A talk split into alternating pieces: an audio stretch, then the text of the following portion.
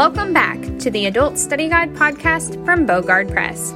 We're glad you've joined us as we look at the winner of 2021 2022 Adult Study Guide, The Gospel of Grace. As Brother Mark Clements walks us through the book of Romans, we will see a beautiful picture of God's love for all people and his desire for them to know him as Lord and Savior. Each week, Brother Mark will walk us through this story as we look at God's grace for us and others. Take it away, Brother Mark. Today's lesson is the gospel of grace and security from Romans 8 14 through 39. Seeking the context. While we were serving overseas, I had a medical experience that caused me much alarm.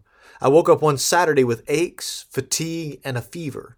The next day, I felt a noticeable bump on the side of my face, and the symptoms began to worsen. At the time, not only was I completely ignorant of what I could possibly have, I also had to wait two days to see a doctor. Of course, after the doctor saw me, he quickly determined I had a mild case of the mumps and sent me home without alarm. Obviously, I was relieved when he released me, but those few days were extremely distressing before I knew how things would turn out. I tried to think of all the possible illnesses I could have, and none of them turned out well in my imagination. Life on earth as a Christian can be a similar experience. When you consider the hardship and pain we face, Coupled with our ignorance of how everything will happen, life can be distressing. Paul wrote about the suffering he faced as a child of God, but summarized that it could not be compared to the glory that God will reveal in his children. Romans 8:18. 8, what caused Paul to have such confidence? After all, suffering is a universal experience that does not historically turn out well for followers of Christ. And it is not only humans who suffer. Paul wrote that the entire creation is groaning in pain like a mother ready to give birth, longing to be set free from forced futility by the sin of Adam. Verses 19 through 23.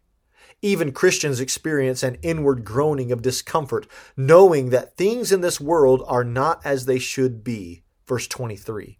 So, not only is the earth rocking from the effects of sin that are seen in the potential of cataclysmic natural disasters and general decay of productivity, but we also see the effects of sin in general human suffering through disease and wicked acts of mankind. For Christians, it can be even worse as God's enemies attack him by seeking to cause harm to his children through persecution. In addition to the pain of the common human experience in a fallen world, we also must come to terms with our own ignorance about exactly how the future will unfold. Since nobody can see the future, there is general uncertainty moving forward, which demonstrates the Christian's desperate need for hope in Christ. Verses 24 through 25. The painful experience of suffering, combined with the unknowable future, can bring even a believer to his knees with concern. But like a sick person who goes to the doctor to find answers in medicine, we are not without hopeful confidence as we live out the rest of our days on this groaning planet. Today's text brings hope to the hopeless, confidence to the fearful, and assurance to the doubting. With doubts and fears about the pain they might suffer and not knowing how long it would last, believers have historically found strong comfort in the verses of this text. While we may lack assurance from time to time as our faith is attacked, God's Word reminds us exactly where our salvation comes from and in whom our confidence should rest. Find comfort in these words today. Why is it so important to have assurance of your salvation? Searching the text. Number one, God works on behalf of his children. Romans 8 28 through 30. And we know that all things work together for good to them that love God, to them who are the called according to his purpose. For whom he did foreknow, he also did predestinate to become conformed to the image of his Son, that he might be the firstborn among many brethren. Moreover, whom he did predestinate, them he also called, and whom he called, them he also justified, and whom he justified, them he also glorified. Summertime in Texas can be brutal. Without thinking too deeply about it, I once registered to race a marathon in September, which meant the bulk of my training would take place through the entire Texas summer. I regretted my decision often, but I knew that if I could survive training through Texas heat and humidity, it would pay great dividends when it came to race day. If I could persist through the training, the pain would be worth it. For Christians, pain is temporary and is actually used by God to help us finish our course. Paul wrote to first century Christians who would soon suffer under a brutally vicious emperor, assuring them that the temporary pain of suffering in this life would pay great dividends in the future. His words were not merely hopeful quips or self help confidence boosters, but they were based on the reality that God is sovereign and would make sure everything they endured would turn out for their ultimate good. The promise of Romans 8:28 should be memorized by every child of God and be recited often. This truth is something every Christian should know, which means we should all have complete confidence in understanding. Paul did not state that God only controls some things. Many people, including Christians, mistakenly think that there are things in this universe that are outside of God's control. When Paul wrote that God works all things together for good, Paul, of necessity, places everything within God's sovereign power. There is nothing that catches God by surprise. Everything is within his control. And because he is a God of love, he forces all things to benefit his children according to his good purposes for them. The reader might be inclined to protest at this point, since he has most likely experienced some difficulties. If God is in control of all things and is able to work them for my good, why do I still encounter painful circumstances? The simple answer to that question is that God's definition of what is good for me might not be what I think is good for me. God is working for our eternal good, not our temporary comfort. Paul explained it further by reminding the reader of God's omniscience and omnipotence when it comes to our journey of salvation. God knew his children before they were ever born. He knew you intimately, and more importantly, he knew you would hear the gospel and believe in Jesus Christ. All the actions of God in verses 29 and 30 are written in the past tense, which means your destiny to be like Christ, your calling to salvation, your justification, and glorification in heaven are all as good as accomplished from God's point of view. God knew the beginning and He knows the end of your story. He can see you standing before Him in glory, singing His praises, which means nothing that happens to you in this life will change how He writes the rest of your story. He can work every pain, every trial, every tear, every moment of doubt or dread skillfully together to prepare you for eternity with Him. Every story of a child of God who has been rescued by Jesus has a happy ending, no matter how painful the journey might be. How is your faith strengthened, knowing that nothing can thwart God's plan for your life? Number two, God stands in defense of his children. Romans 8 31 through 34. What shall we say then to these things? If God be for us, who can be against us? He that spared not his own son, but delivered him up for us all, how shall he not with him also freely give us all things? Who shall lay anything to the charge of God's elect? It is God that justifieth. Who is he that condemneth? It is Christ that died, yea, rather, that is risen again, who is even at the right hand of God, who also maketh intercession for us. Have you ever been accused of doing something wrong that you did not do? When this happens, we are typically quick to defend ourselves because we do not want people to think less of us. It becomes even more complicated when someone brings up a past offense for which we have been forgiven. Just when you think the wound is healed, someone brings up the past and causes pain all over again. This can cause damage to a child of God and potentially stir up doubts concerning your faith. Did God really forgive you? Not only did God really forgive you in Christ, but he also stands by his declaration in your defense. Paul asked a question to which the answer was obvious. If God is for us, no one can be against us. This means that God's determination and opinion of a person are the only ones that matter in the end. He demonstrated his willingness to defend us by sending his own Son to pay for our sins, and he is the only one who can declare us righteous. And since the Creator of the universe has justified us, no other charges brought against us will stick. This passage sends a powerful reminder to those who doubt their salvation because they are always reminded of their sins and the accompanying guilt and shame. When you repented of your sins and trusted in Jesus Christ as your Savior, you accepted God's demonstration of love for you, and He forgave you. God justified you. Not only that, but Jesus Christ stands at God's right hand as your mediator.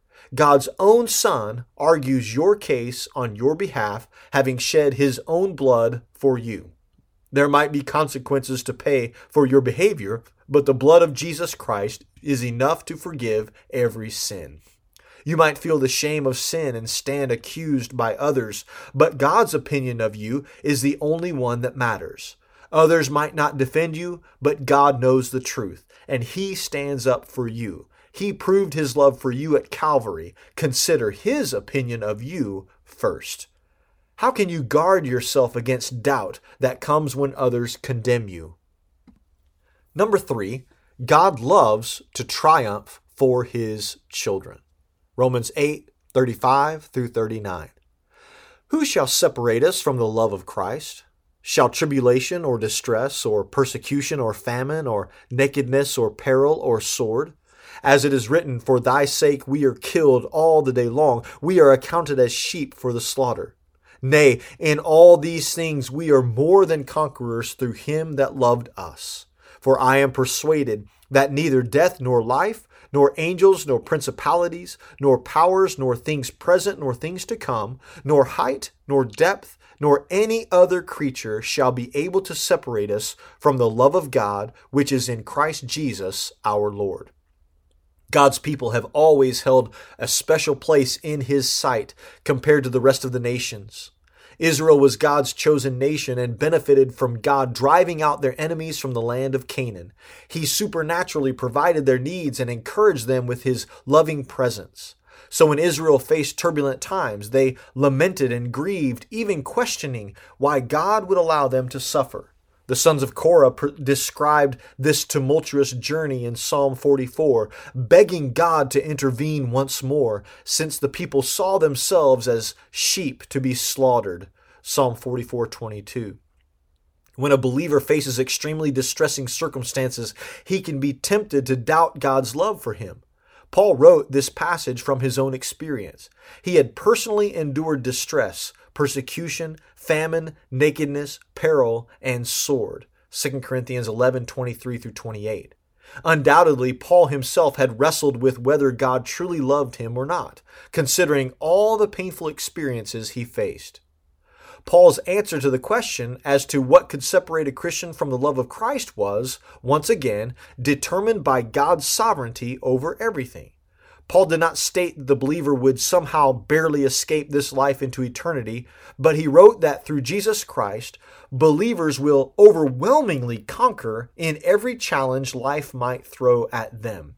This can happen because God's love triumphs in the lives of his children, and through the indwelling Holy Spirit, his loving presence will never leave them. To make sure he left no doubt in the reader's mind, God inspired Paul to list many obstacles believers would face that could cause them to doubt God's love for them. Neither life nor death, nor circumstance today nor in the future, no power seen or unseen, no distance high or low, or nothing created by God, whether seen or unseen, can remove God's triumphant love from his children. God's love, demonstrated in Jesus Christ and expressed through the indwelling Holy Spirit, causes his children to overwhelmingly conquer everything that might threaten defeat. For the children of God, this means there is nothing to fear. Your God has fought for you, and he wins every battle. You might face many forms of distress or persecution, but they do not occur because God's love is absent. Instead, when you face turbulent times, remember they are brought under God's subjection so he may orchestrate your ultimate triumph over them in Christ. Not even physical death can prevent God's children from prevailing in Christ. Never doubt God's triumphant love for you. How do you thrive in the love of Christ moment by moment? Setting the application. While there may be many circumstances that cause Christians to doubt their salvation, God's Word reminds us that our salvation is firmly in the hands of God.